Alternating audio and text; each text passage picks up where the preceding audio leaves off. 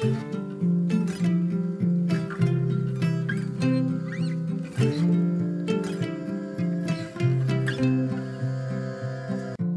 igen! Vi körde ju igång en så kallad prebiotikautmaning i avsnitt 128b för att gynna våra tarmbakterier med en varierad bakteriekost. Jätteroligt att flera av er har lämnat feedback i kommentarerna till avsnitt 128b.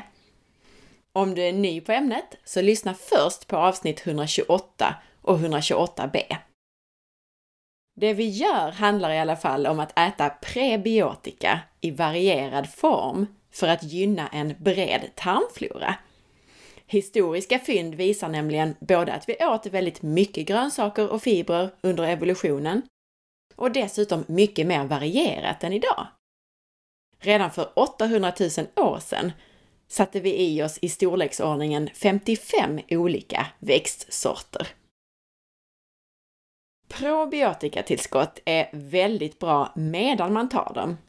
Men det är tyvärr svårt att få en långvarig effekt som varar efter avslutad kur.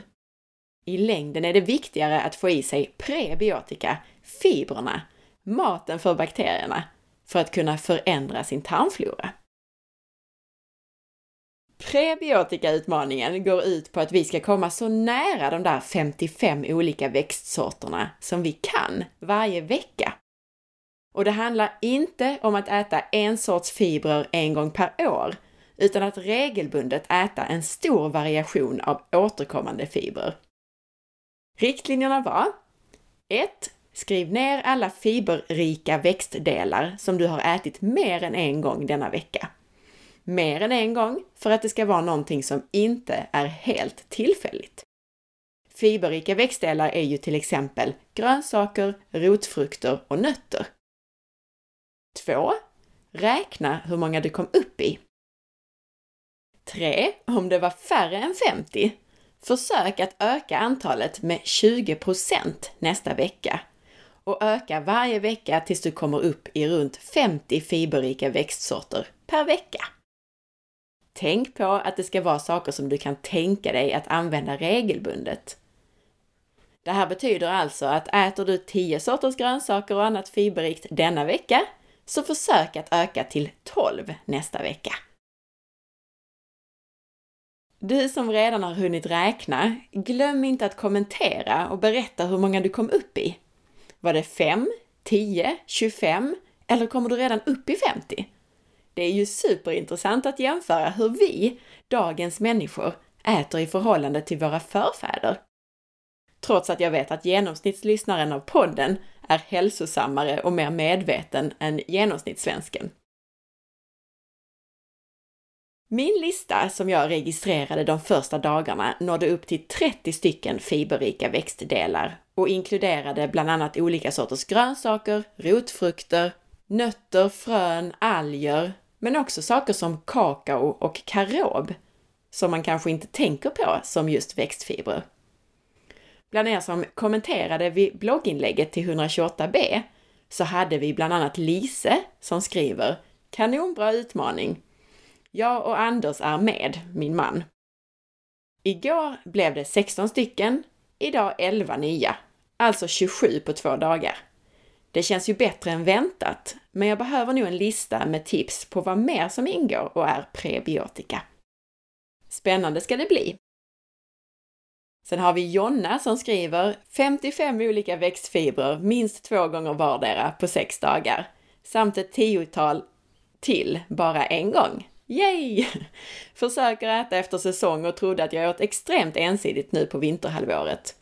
Rolig utmaning Anna! En bra pepp att fortsätta variera kosten. Tack!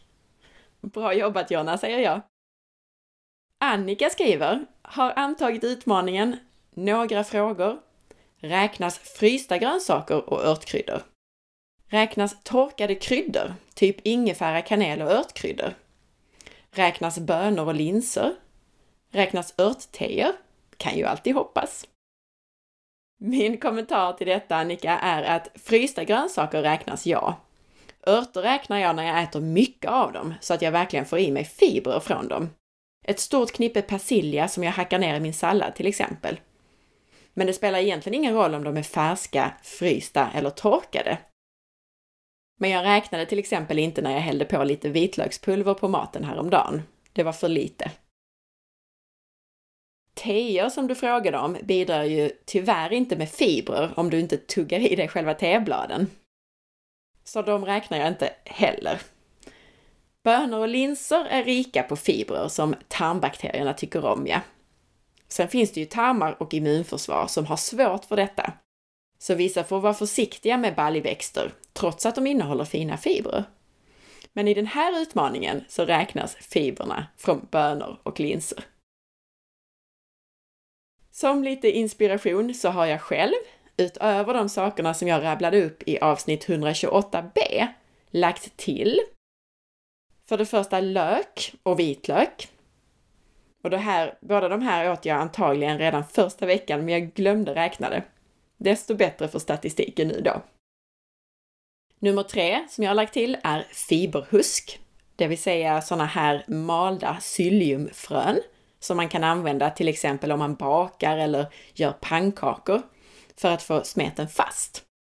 Och jag använde det ett par gånger i äggsmet till det som jag kallar för ugnsomelett som du hittar recept på på forhealth.se. Det blir som en enkel och nyttig fuskpaj ungefär. Nummer fyra som jag har lagt till är broccoli. Den äter jag rå och marinerad med olja och vinäger. Supergott! Och nyttigt. Nummer fem, purpurkål, vilket är en lila variant av grönkål. Så kanske får jag inte räkna det. Det kan hända att fibrerna är exakt samma som i min grönkål, men jag räknar det i alla fall. Persilja har jag lagt till. Persilja har jag ätit i massor. Jag gör gärna sallad baserat på persilja. Med olja och vinäger så blir det supergott till allt. Nummer sju som jag har lagt till är champinjoner. Och sen så har jag lagt till ett antal olika saker som du kanske inte tänker på som fiberrika växtdelar, men som har lika mycket fibrer som olika sorters kål, nämligen bär. Nummer åtta är röda vinbär som jag har ätit både till min kycklinglever och till renskav. Röda vinbär innehåller mellan 3,4 och 5% fibrer beroende på vilken näringsdatabas man använder. Och det är riktigt bra, fullt jämförbart med de bästa grönsakerna, även om det har en aning mer socker. 9. Jag har också ätit lingon. Och 10. Slutligen så har jag ätit granatäpple i salladen. Granatäpple har mellan 4 och 10% fibrer beroende på databas. När man räknar 10% så räknar man nog det där vita mellan fröna, alltså det som man inte äter. Oavsett så är det ett väldigt näringsrikt livsmedel med mycket fytonäringsämnen. Och dessutom fibrer. Jag lyckades äta alla saker jag hade på listan förra gången, även nu. Så nu är jag faktiskt uppe i hela 40 fiberrika växtdelar. Hur går det för dig? Hur många har du ätit och vad har du lagt till? Glöm nu inte att för att räkna det så ska det vara återkommande Alltså du ska ha ätit det mer än en gång den senaste veckan. Jag ser fram emot att höra om dina erfarenheter. Så vi hörs på bloggen och på Facebook.